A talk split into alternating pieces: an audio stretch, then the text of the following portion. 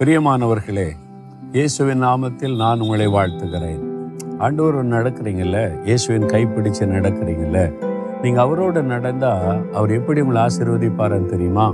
உபாகம் இருபத்தெட்டு பதினாலு ஆண்டு சொல்கிறாரு கத்தர் உன்னை வாலாக்காமல் தலையாக்குவார் நீ கீழாகாமல் மேலாவாய்.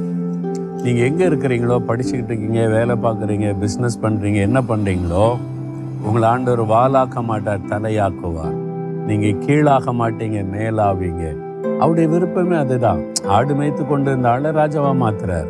அடிமையா கொண்டு வரப்பட்ட யோசேப்பை தேசத்துக்கு அதிகாரியா உயர்த்துகிறார். ஒரு ஏழை பெண்ணாக இருந்த எஸ்தரை ராஜாத்தியாய் மாற்றி நூத்தி இருபத்தி ஏழு நாட்டுக்கு ராணியாய் மாற்றுகிறார். அதுதான் ஆண்டவர். உங்களை உயர்த்தணும் மேன்மைப்படுத்தணும் உங்களை தலையா வைக்கணும் உயர்ந்த இடத்துல வைக்கணும். அதான் தேவனுடைய விருப்பம். நீங்க அதை விசுவாசிக்கிறீங்களா? உபாகம் இருபத்தெட்டு பதினாலு வாக்கு தத்தத்தை சொந்தமாக்கி கொள்ளுங்க. ஆண்டவரை நீர் என்னை வந்து வாலாக்க மாட்டீங்க தலையாக்குவீங்க. நீங்க என்னை கீழாக்க மாட்டீங்க மேலாக்குவீங்க. உங்களுடைய வாக்கு தத்தத்தை நான் விசுவாசிக்கிறேன்னு சொல்லி பாருங்க. அந்த ஆசீர்வாதம் உங்களுக்கு உண்டாகும். விசுவாசித்து சொல்றீங்களா? தகப்பனே நீங்க என்னோடு கூட கரம்பிடித்த நடக்கிற அன்பிற்காய் நன்றி. என்னை ஆசிர்வதிப்பதற்காக சிலுவையில் உங்களையே பலியாய் கொடுத்தீங்க. என்னை வாலாக்காமல் தலையாக்குறீங்க என்னை கீழாக்காமல் மேலாக்குறீங்க.